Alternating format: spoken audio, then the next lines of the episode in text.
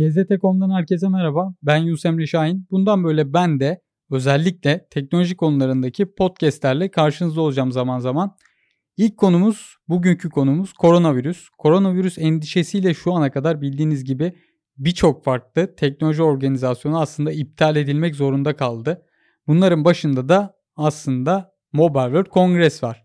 Bizim de GZT.com olarak her yıl düzenli olarak son 3 yıldır katıldığımız Barcelona'daki Mobile World Congress etken etkinliği bu sebepten koronavirüs endişesiyle iptal edildi.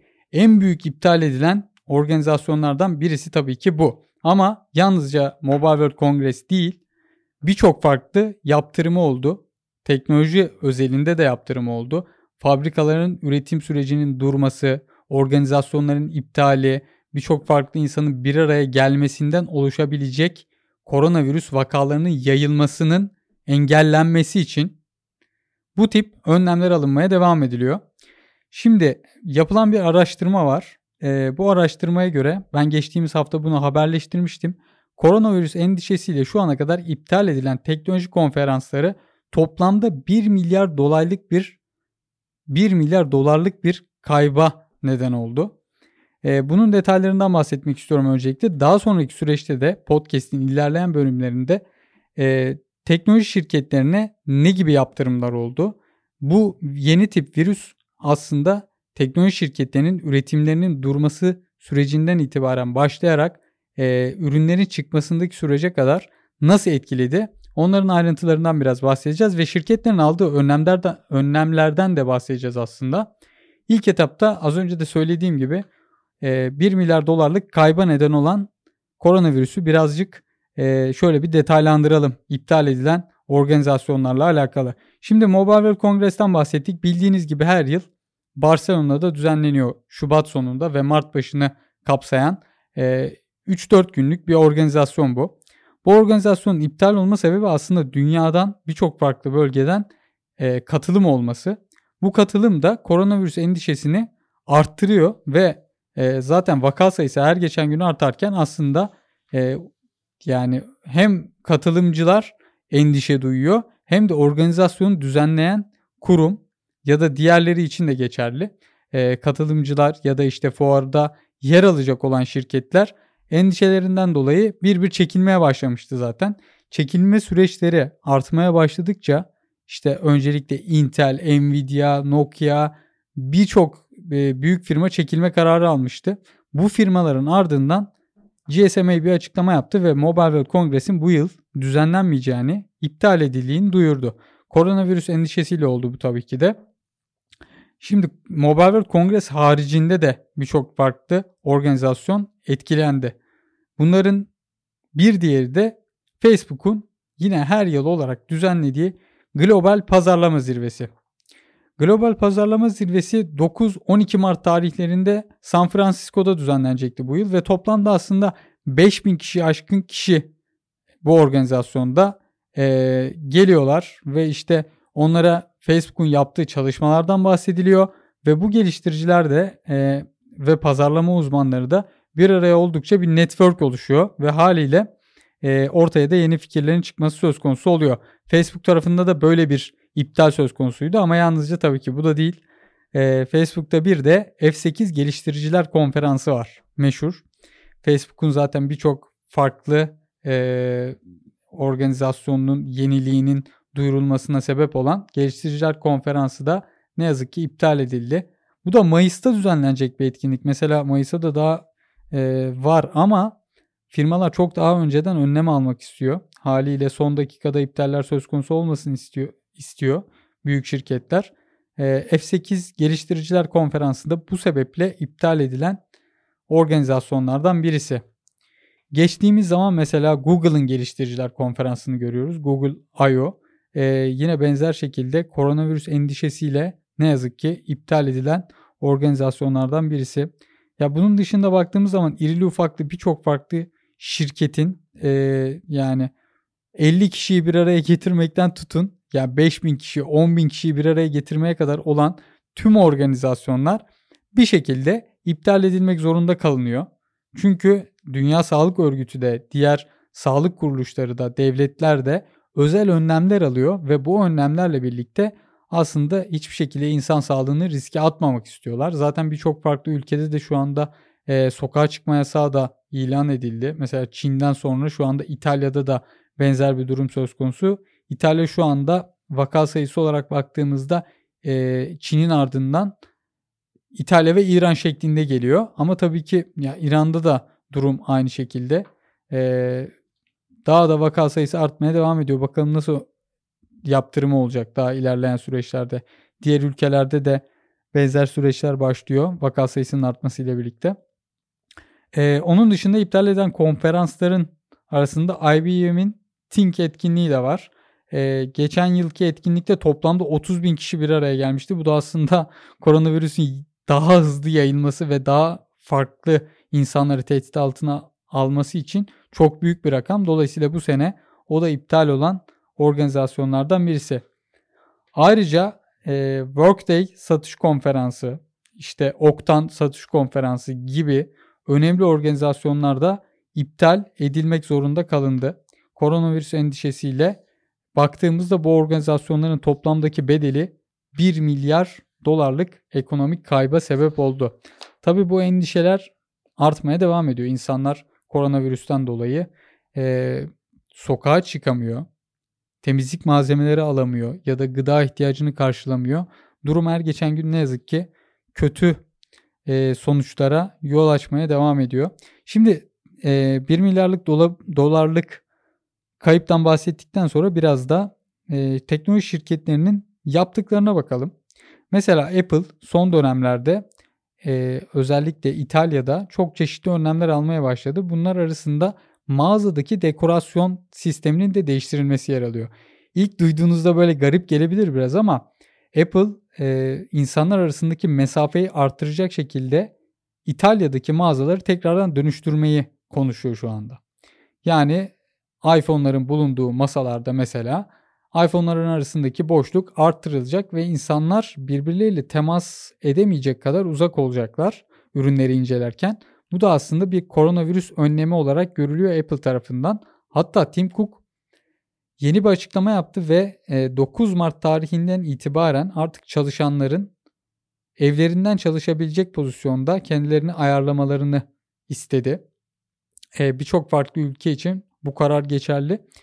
Yani çok ciddi meseleler. Yani baktığımızda Apple aslında çok çok büyük bir şirket ve dolayısıyla bu tip önlemler almak zorunda. Ee, önlemleri de her geçen gün sıkılaştırıyor bu arada. Yani e, sürekli olarak yeni önlemlerle birlikte e, çalışanların seyahatlerinin kısıtlanması, işte diğer ülkelere çıkışlarının yasaklanması gibi durumların yanı sıra bu tip mağazaların dekorasyonunun değiştirilmesi gibi önlemler de alıyor. Şimdi bu Apple tarafıydı. Apple'da ama e, daha farklı önlemler de var tabii ki. Yani mağazaların tamamen kapatılması, uzaktan çalışılma haricinde mesela çalışanların merak ettiği şeyler de var aslında. Mesela bazı çalışanlar şirkette e, saatlik ücret, ücret alarak çalışıyorlar mağazalarda, e, Apple Store'larda. Bu Apple Store'larda çalışanların e, saatlik ücreti gitmeseler bile yani çalıştıkları yere gitmeseler bile ödenecek. Tim Cook bunu da açıkladı. Yani o konuda da bir endişe duymalarına gerek yok çalışanların diye. E, bu da tabii ki önemli. Şimdi Google tarafında da çeşitli önlemler var. Yine seyahatlerin kısıtlanması, işte farklı ülkelere çıkışın yapılmaması, dijital olarak konferansların yürütülmesi adına çeşitli önlemler alınıyor. Bir de bugün bir haber yayınlandı koronavirüs maskesi reklamları tamamen yasaklanıyor Google'da.